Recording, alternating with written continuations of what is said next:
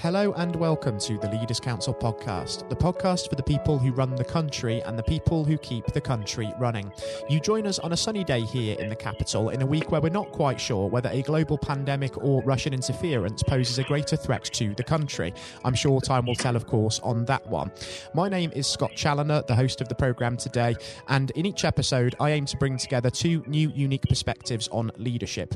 I'm delighted to be joined first and foremost on the programme today by Colonel Michael Kingscote, the founder of Outposts, a residential uh, centre providing educational outdoor activities for schools and youth, corporate special interest, and family groups. Uh, Michael, very warm welcome to you today, and thank you ever so much for joining us. Good morning to you. Good morning, Michael. Real pleasure having you. Now, um, the purpose of this discussion is to establish your take on leadership first and foremost. So, if we begin by considering that word leader in a little bit more detail, I'm interested to understand what that word means to you and what you feel the role of a leader is. Well, I think simply it's the ability to inspire people to do things that they would not necessarily do of their own volition. Um, that would how I would sum up the word leadership. And considering your sort of own personal leadership style, how would you describe that? Uh, well, I always try to achieve the highest standards. That is um, right there, uh, I think that's sort of that possibly has a military background to it.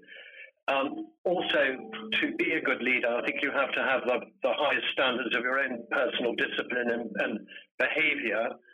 Um, I definitely have a sense of humour, and I try and maintain a sense of humility too. And also, um, the world has changed considerably in the time that I've been practicing leadership, which is now 50 years. And most importantly, is to maintain an aura of classlessness. Everybody has got something to offer, and it's the ability to draw out from people that little gem that they may have in their mind that actually makes a good leader. Um, one has to have respect and respect for everybody, and I think that is, those are those would be the four sort of métiers that I would subscribe to. And thinking of that military background that you have as well, there, Michael, um, would you say there are any elements of leadership from that career that you've been able to sort of transfer into the business world? I think most, well, all of them. The, the interesting thing is when you transfer from being a military man into the civilian world, it is there is a watershed that you have to to deal with, and that is that uh, it's not a case of, of, of giving instructions. And I've always subscribed to never asking somebody to do something that I either haven't done myself or I could do myself. And I think that that's that's really important. But the um, ability to understand what people are thinking and to listen to what people are thinking um, much more so now um, in, in, in, operating a civilian business it, it is, is very important indeed. Um, still, those four um, t- tenets that I talked about at the beginning, they, they, they very much um, form back the, the background of what I'm doing now and the way I deal with people. And um, it's worked so far. And one of the biggest challenges for today's leaders, I think it's fair to say, has been the emergence of the ongoing COVID 19 situation and how that has impacted everybody. Um, in your industry, Michael, just how difficult has it been adapting to the challenges of this new reality that we're all facing?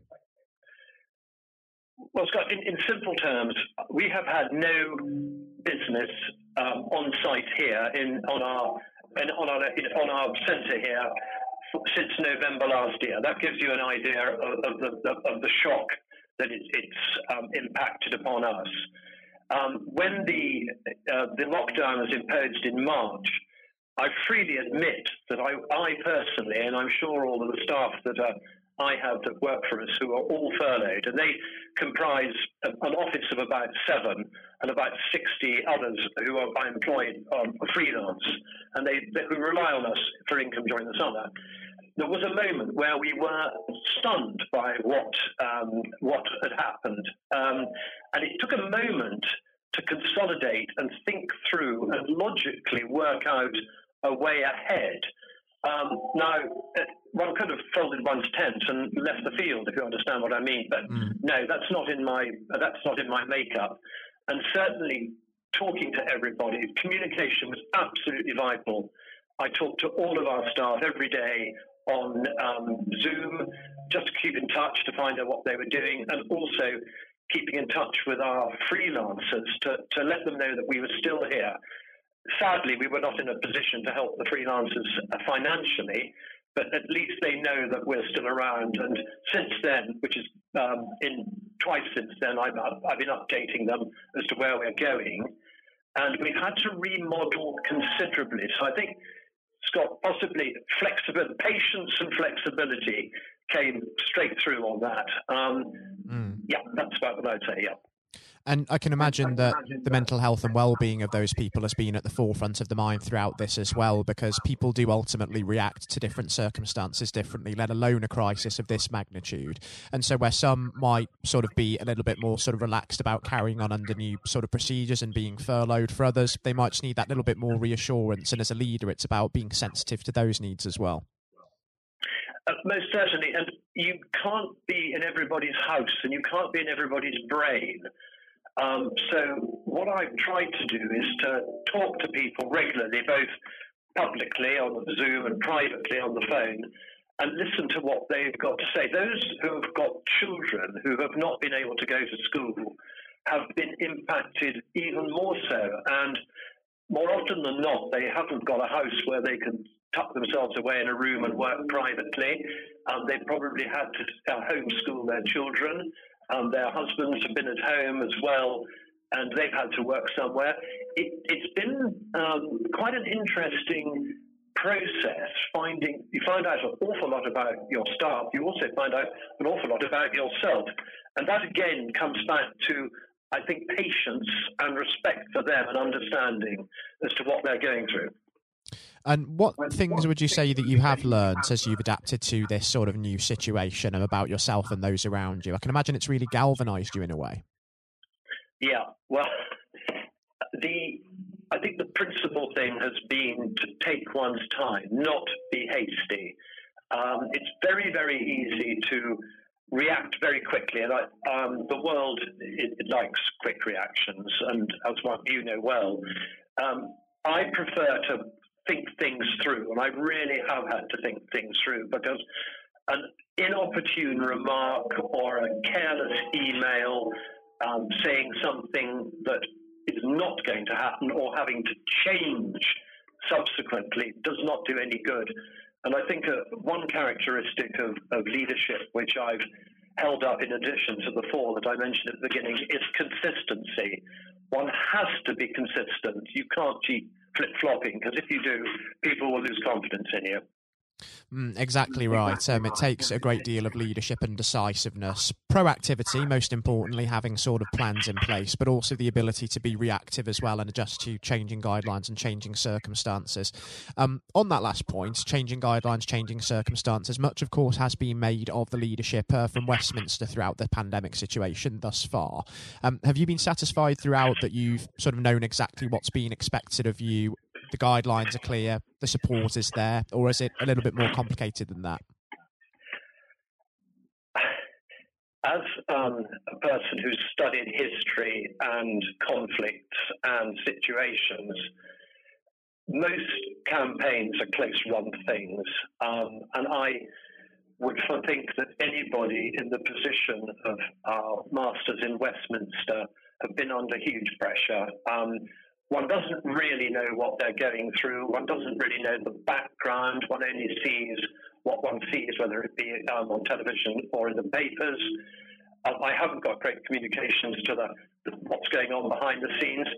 I think that there has been a degree of mixed messages, but that is the way things are. Um, one only got to cast one's mind back to, to you know, the, the financial crisis and obviously the two conflicts in the Middle East and, of course, the Falklands, where things were quite a close run thing. And at the end, one came through. And it's very easy with hindsight to criticize, but I don't think that anybody could have done a great deal better than the organization that's at Westminster at the moment uh, because of the of the unknowns and the conflicting information that's coming in. Mm. Possibly, and it may have been simpler um, 20, 30 years ago when there weren't quite so many sources of information. and now um, there are. And when I'm talking to people about um, leadership and getting the best intelligence, which is always vital, it, it always comes down to a balance. You have to believe, you have to get, run with a course of action um, and justify why you're running with that course of action. And if it doesn't work, you change it. Mm. So I think to answer your question, all these things are a closer on things gone. I think um, that's absolutely right. I understand exactly where you're coming from from that point of view. And we know that over the course of the next 12 to 18 months or however longer it takes um, for COVID 19 to no longer become an issue, um, that we're going to have to adjust to a new normal way of living. So, if we think about the challenges that, that new normal is going to bring, what is next for you, Michael, and for the Outposts organisation? And what do you really hope to achieve during this time? Uh, straight to the heart. Thank you.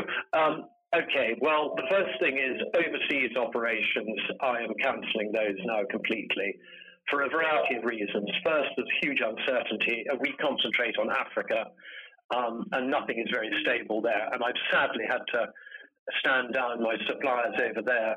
Um, also, we've discovered that there are various government well, regulations, EU and government regulations, which mitigate against um, travel overseas. So that's the first thing. And I'm going to concentrate now on developing what we can in the United Kingdom. Um, we have seen five of our big six corporate plans, very well known household names, cancelled for this year.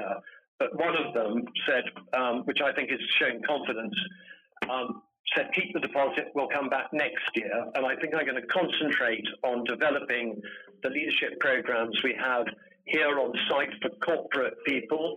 Um, I think there will be a demand for that. Um, as you well know, some of the big companies have stopped recruiting and there have been many redundancies. But downstream, if the companies are going to survive, they're going to have to start recruiting and training. And that is what I'm going to concentrate on, certainly for 2021. And the rest is a bit of a dim beacon on the horizon it is really only speculation at the moment, isn't it, of what might come in the future? And considering um, the fact that it's probably much better to actually wait till the time comes and then reassess exactly what has happened and where we need to go from there.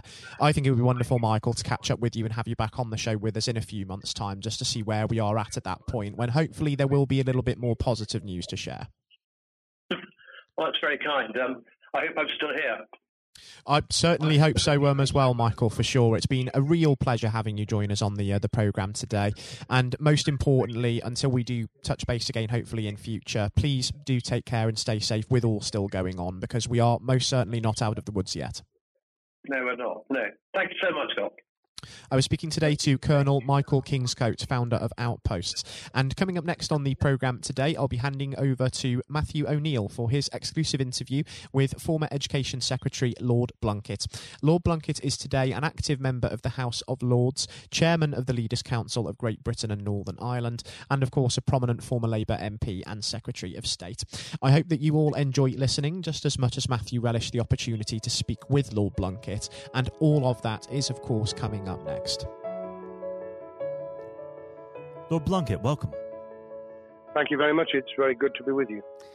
Um, well, of course, uh, nothing is being said uh, at the moment other than COVID 19, uh, which uh, we must touch on. Um, what would your message be to small businesses who are trying to keep going? Well, I think the last ones standing will be the ones that thrive when we get back to some sort of normality. So it's have confidence and courage. Obviously, take advantage as far as you can of the government help. I think that Rishi Sunak, the Chancellor, has gone about as far as you could have expected. Mm-hmm. In the circumstances, there are obviously small businesses that fall between the cracks. Those who uh, don't have um, defined premises can't benefit from the business rate waiver. Uh, have not really been able to demonstrate that they can adhere to the PAYE for furloughing staff, and of course whether they can receive the the grant, 10,000 or 25,000. All, all, of those who can uh, are obviously able at least to benefit from that for the time being and look to the future. But I think the second thing to say, and they don't need me to tell them this as a politician who who did once do a business studies qualification, which is that it will be a different world, and being able mm. to hmm. think about how that world will look in a year's time, and be creative about it, and learn from not just what's happening to you at this moment in time, but to others around you and the sector that you're working in, that will be really important. Do you feel that the long term uh, effects of uh, the COVID 19 outbreak uh, will, in some ways, be positive uh, for British industry? Well, only in the sense that people are having to be creative, they're having to adjust and innovate. Therefore, they're thinking about more productive, if you like, greater productivity ways of delivering the same service or delivering the same products. And in that sense, I think we'll have temporarily at least very much higher unemployment than we've become used to, but we'll probably have a burst of productivity mm-hmm. which will help with the recovery. Whether it will help with the inequity of the way in which our economy is imbalanced, both between services and product productivity and, and the production of goods and services, I'm not sure. What we will need to try and do is to ensure that the geographic imbalance that exists is, as far as humanly possible, is dealt with by both uh, the entrepreneurship and innovation from the bottom up and targeted government help, which will still be needed. And we are now in the throes of the kind of borrowing that we saw back in 2008 to save the banking and economic system. We're, we're having to do that to save the whole of our productive business and mm-hmm. commerce. And I think that will have to be sustained for some time. Do you feel that people will take a second look at global supply chains in the wake of this outbreak? I think there's going to be much more creative ways of using local supply and linking up inside sectors much more effectively. And I hope that the Leaders' Council will be able to play a part in that in the sense that people who mm. have something in common, a synergy in terms of what they're delivering, whether it's a service or whether it's manufacturing or whatever, uh, will be able to see that there's a, a, a good outcome from n- knowing the sector better, linking with people, not just geographically, locally, but those in this country who may not have been on the radar in terms of what they produced for the supply chain. And of course, um, ensuring, because there's quite a lot of fraud going on as we speak with um, people getting into cyber attacks, that they'll also take account of going into the the cybersecurity side effectively as well. The more we're online, the more people who are working from home, the more vulnerable those businesses and their supply chain become. And that's something to think about as well. How important is strong leadership at the moment? Well, I actually think that it's brought to the fore leadership in a whole range of areas from obviously government itself, and there's been ups and downs with the Prime Minister's uh, severe illness, but all the way through the public and private sector, people have, to use the jargon, stepped up. And they've shown uh, local, regional, national level the kind of leadership that Britain historically was very good at. Regrettably, we've not seen, seen the same on the international scene for mm. all kinds of reasons, uh, but maybe we will in future. So I think out of this will come experience of people who have seen an opportunity to do good as well as seen an opportunity to provide a good uh, a service or goods, uh, including, for instance, shortages uh, for the health and social care uh, system, um, the food chain, and the like.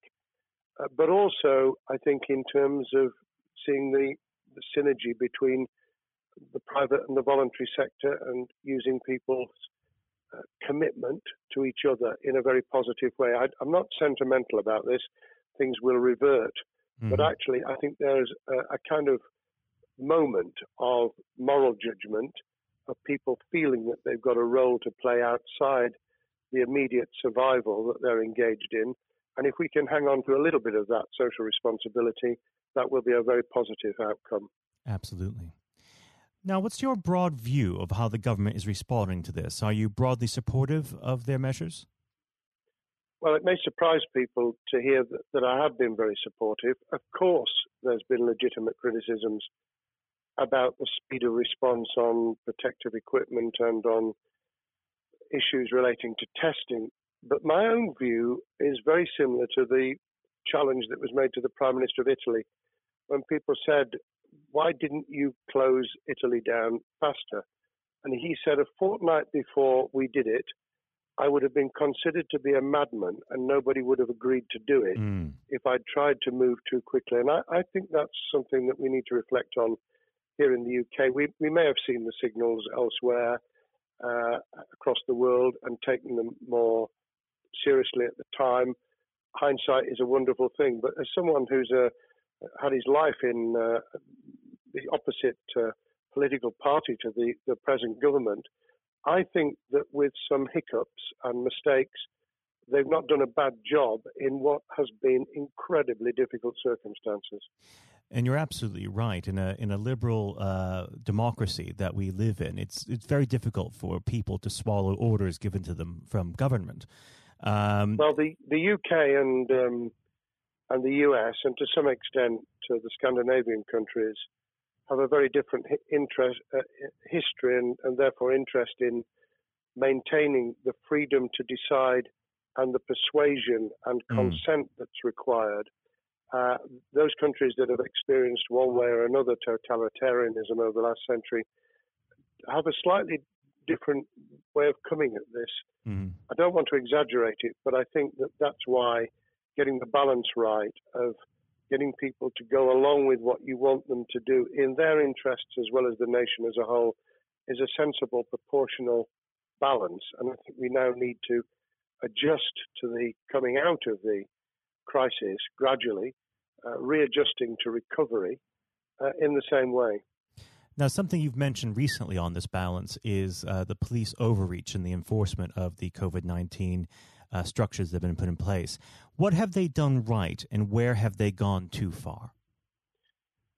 Well, I think that they were interpreting what was not necessarily as clear advice as it might have been for all kinds of reasons, because people were feeling their way.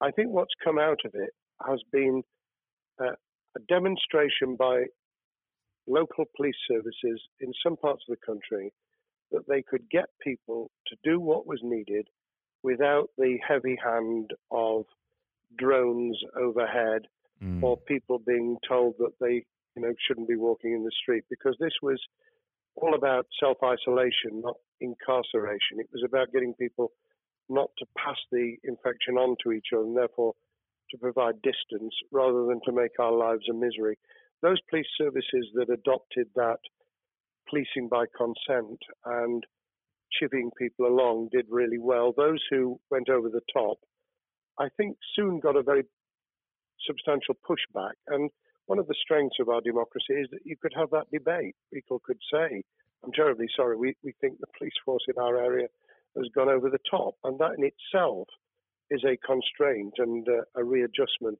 That, that's another strength of um, living in a country where you can have opinions and express them without actually being thought to be a fool. Now, of course, uh, the government has faced criticism uh, that they were slow to react, uh, and Boris Johnson wasn't present at the early COVID 19 COBRA meetings. Now, uh, number 10 has claimed that this is normal practice. Uh, the health secretary often chairs COBRA meetings uh, related to health. does this tally with your experience as a Secretary of State, or would you have expected the PM to be more hands on during the initial stages? I think different prime ministers do have a very different style.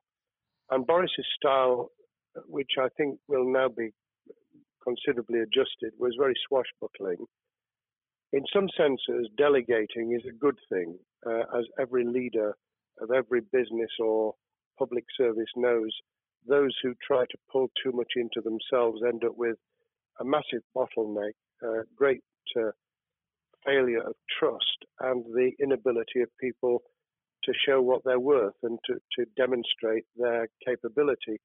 So I, I, I'd be very wary of jumping in and saying he was wrong to delegate the essential Cobra meetings. What I was surprised about was that he didn't um, chair the first couple because Mm-hmm. My experience with Tony Blair for the eight years I was in cabinet was that Tony was a great delegator, but he would get a grip to begin with, watch what the difficulties were, and then give people direction and confidence to be able to get on with it. So looking back, I think Boris himself probably thinks, God, I wish I'd spotted the signals from elsewhere in the world more rapidly and I'd just been there. However, this also raises another issue. All of us in positions of leadership need good teams around us. Mm-hmm. I think after this is over, he will be assessing those who really did step up and those who demonstrated their inadequacy. I think we'll probably end up in a year's time with a much stronger cabinet than we have today. Well, absolutely. And of course, uh, we've seen a, a significant uh, drop in the visibility of uh, certain special advisors like Dominic Cummings uh, during this uh, entire period. So it'd be interesting to see how that pans out.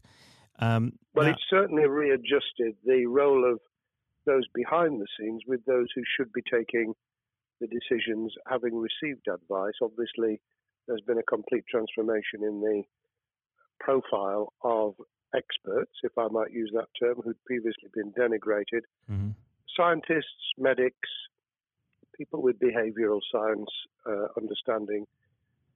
My only criticism was were we getting wide enough advice? Were we narrowing it too much to a couple of key centres in London? But that's because I've always been adverse to everything being London centric. I think there's great expertise, wisdom, experience out in the sticks, and uh, we should use it. Uh, rightly so. Um, now, was par- pandemic planning part of your time as a minister, particularly perhaps uh, when you were Home Secretary? Well, it was, but it was on the back of risk arising out of counter-terrorism measures. Right. Uh, I was the Home Secretary for three months when the attack took place in September 2001 on the World Trade Center and beyond we did an enormous amount of uh, scenario planning, both desktop and, and real. On the back of that, it was very heavily orientated to future developing terrorism risk. I certainly got involved with talking about pandemics. I remember being at a seminar in Edinburgh where the university there had done a lot of work itself on the issue of pandemics. And of course, we, we saw SARS and other things emerging. I, I think it would. People have criticised the government for not picking up the report from 2015, five years ago.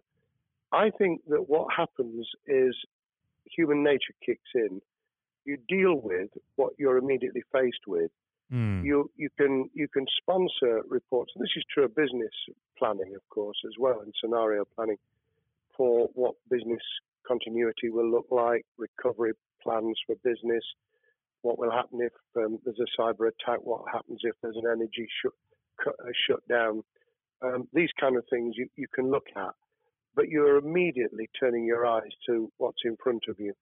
And had we picked up a bit more on the danger from Ebola and SARS and what have you in the past, then we might have said, what if something hits us in the developed nations that we don't have a vaccine for, mm-hmm. that we can't immediately whisk up uh, protective materials or equipment or, for that matter, medicines that help with recovery, all of which we now see are a danger. I think this will make an enormous difference to the planning for the for the years ahead.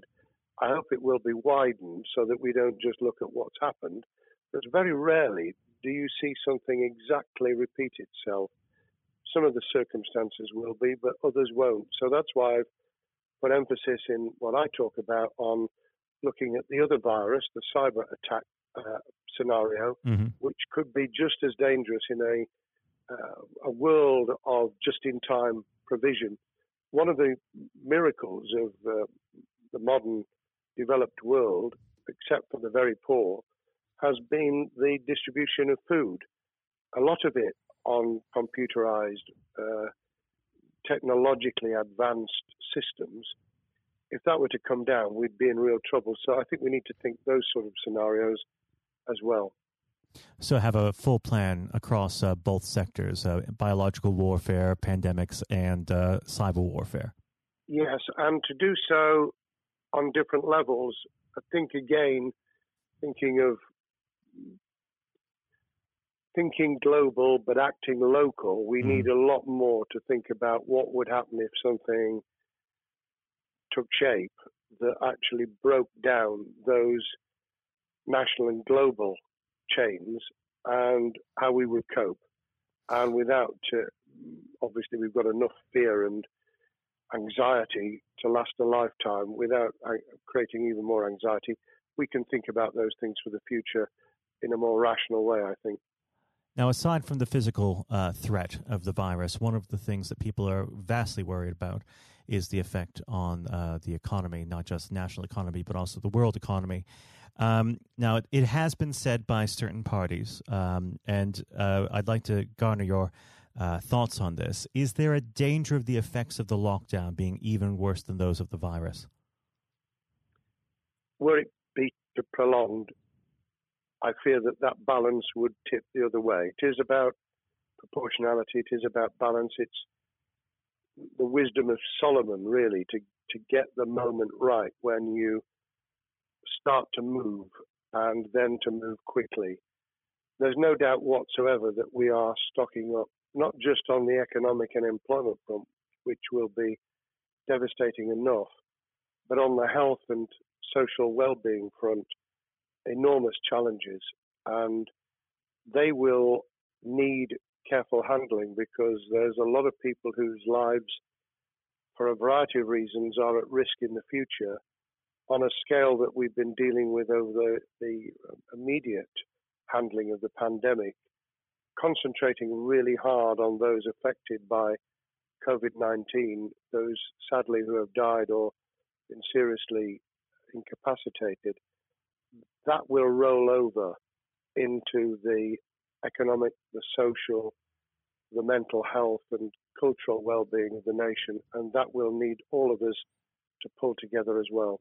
Absolutely. Now, do you believe the government's doing enough for business? I think that the speed of reaction once the scale of the pandemic was clear was very good. I've praised Rishi Sunak for his action. Uh, remember, a chancellor who only just come into office was planning to deliver the budget in the middle of March and has had three, at least three equivalent budgets since. I think he's handled it very well. Understandably worried now about what we're doing to our economy. The level of borrowing is sustainable because of low interest rates, but it reaches a point, of course, where it tips over so that you can't then do the kind of structural investment requirements that the government were laying out before and in the March budget. And mm-hmm. those will have their consequences as well as a planned payback over many years. I think we've learned something over the last few months. We, we needed to take immediate action.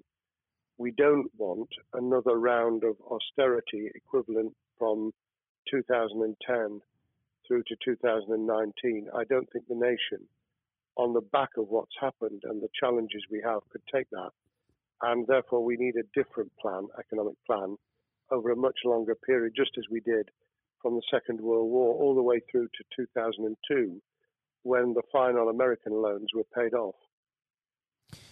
Now, of course, uh, one thing that's on everyone's lips um, how much longer do you believe uh, that the lockdown can go on for?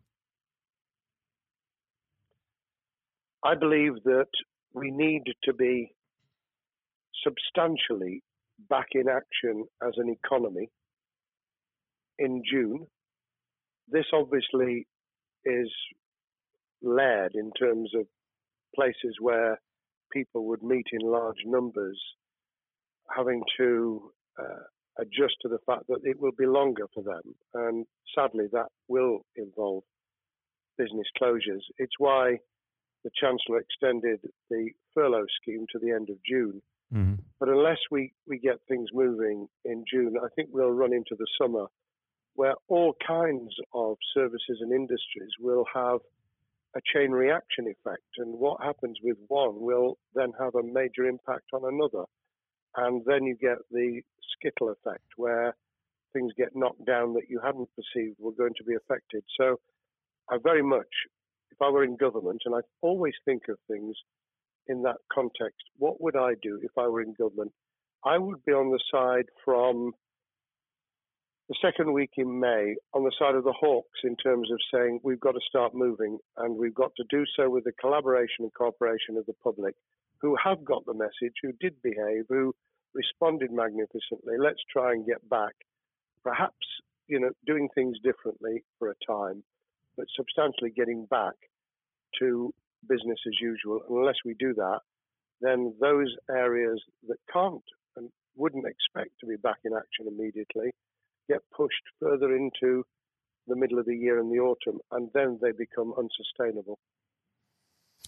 Now, of course, um, one of the other major developments we've had recently are the changes in the uh, the Labour Party. So, if we could just uh, speak on the Labour Party for uh, a while. Um, this might sound like uh, an obvious question, but uh, how does uh, Sir Keir differ from Mr. Corbyn?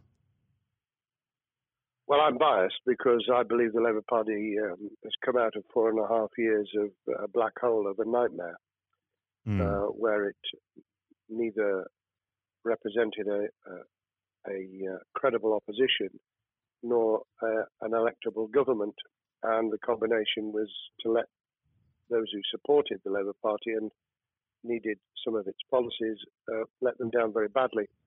Sir Keir Starmer both is a highly intelligent uh, professional lawyer who, as Director of Public Prosecutions, led the service well, uh, had to take difficult decisions at a time of austerity, understands the world beyond Labour members, but has been able to do business with those who originally supported Jeremy Corbyn mm-hmm. and was able to command support from them. His creation of a balanced shadow ministerial team has been very encouraging. Um, I, I, supported Lisa Nandy, who he's made shadow foreign secretary, because I thought she understood the north of England and uh, the uh, the disaffected Labour former Labour voters.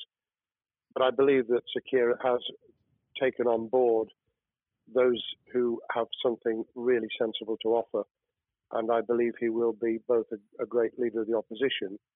More importantly, he will then present himself as a credible alternative prime minister. And all governments need an alternative government at their shoulder. Mm. Uh, it was true of us from 97, and it took the Conservatives some time to recover and to get to that position, but they did, and the Labour Party will, and that's crucial for our democracy. All of us need to understand and appreciate that a living, breathing, functioning democracy requires uh, a credible, confident, and uh, in many ways uh, supportable opposition, as well as a government that we clearly want to do well because none of us want, as we didn't with the COVID crisis, none of us want the government to fail. We want to see our economy recover. We want our social well-being to t- be taken into account. We want to overcome deep-seated inequality and poverty, and we want to do it with enterprise and entrepreneurship and business playing their role. And that is about leadership nationally, locally, in the private and the public sector. People with ideas, with confidence, with the ability to pull teams around them. Above all, to have some idea of what it is they want to achieve and a very good idea as to how to achieve it. Now, of course, one of the biggest problems Keir is facing will be tackling the party's anti Semitism problem. Uh, there has been a recent internal report that has been quite damning. Uh, what's your response uh, to that report, and what does Keir need to do in response? Well, there are two reports. One, which is being produced by the Equality and Human Rights Commission, uh, which he will, and has already indicated, will implement in full. The second was a leaked report put together by the supporters of Jeremy Corbyn, 800 pages of private uh, interchanges on social media, which he has, uh, Keir Starmer set up an investigation to identify uh, who did it, who leaked it, what the content was, does it have any salience and lessons for us, and where necessary, action will be taken. So I hope that uh, as he moved very quickly to reassure the Jewish community, so he will be able to take the necessary steps to back up that reassurance with the kind of actions that says that this was a blight on a historic great political party that all of, us, all of us were ashamed of. We've been able to put that behind us and to move on to facing the future with confidence. What's the one king, uh, key thing that Sir Keir needs to do to restore Labour as an election winning party? I think Sir Keir Starmer's major challenge is to convince sceptical voters that Labour has not only reverted to a party that they can support because they can see it acting, developing, presenting as a credible alternative government, mm-hmm. but also that the lessons have been learned from the fiasco from 2015 onwards. In other words, there have to be very clear signals of substantial change, not just the right words, not just reassurance that we're not uh, going back to some of the crazier uh, policies, but actually that we've understood why the electorate rejected those policies so substantially in December 2019. If people get that message, they'll understand that the Labour Party has changed, as it did in the 1980s and early 90s, to become the electable government with the greatest majority in historic majority, even greater than 1945, which I was privileged to be able to take advantage of in 1997 when I joined the cabinet. Now, I know what your answer is going to be to this question, but uh, indulge me. Um, do you think Keir has what it takes to be PM? Yes, I do. I think he has the background, he has the experience, he has the professionalism, he has the forensic uh, mindset, and he has the confidence to have put a team around him which will ensure that it will work. And those elements are true of all leaders. Ideas, the ability to build a team, to have confidence in that team, uh, and to be able to demonstrate leadership in practice, sometimes at the most difficult times. And, you know, the Leaders' Council, those sharing their thoughts with uh, uh, the kind of thing that we're doing now uh, with uh, a podcast, but also joining us in linking up in that network of people who can support and help each other and learn from mm-hmm. each other. That is what needs to be done in politics as it needs to be done in business. Thank well, you very much indeed, Matthew. Well, really thank you for coming on the uh, the program. It's been a, an absolute pleasure, and I look forward to speaking with you again. Thank you very much, and good luck to all those listening in what has been a nightmare scenario. Good luck for the future. Have courage, have confidence, and yes, listen to those who know more about business than I ever will. Thank you, Lord Blunkett. Thank you. This has been the Leaders Council podcast. Thank you for celebrating excellence in leadership with us. I've been your host, Scott Challoner. Until next time, goodbye. Thank you for listening to our podcast. The views expressed within the podcast do not reflect the views of the Leaders Council of Great Britain and Northern Ireland, its parent company or subsidiaries, members of staff, or other guests of any other person therein associated.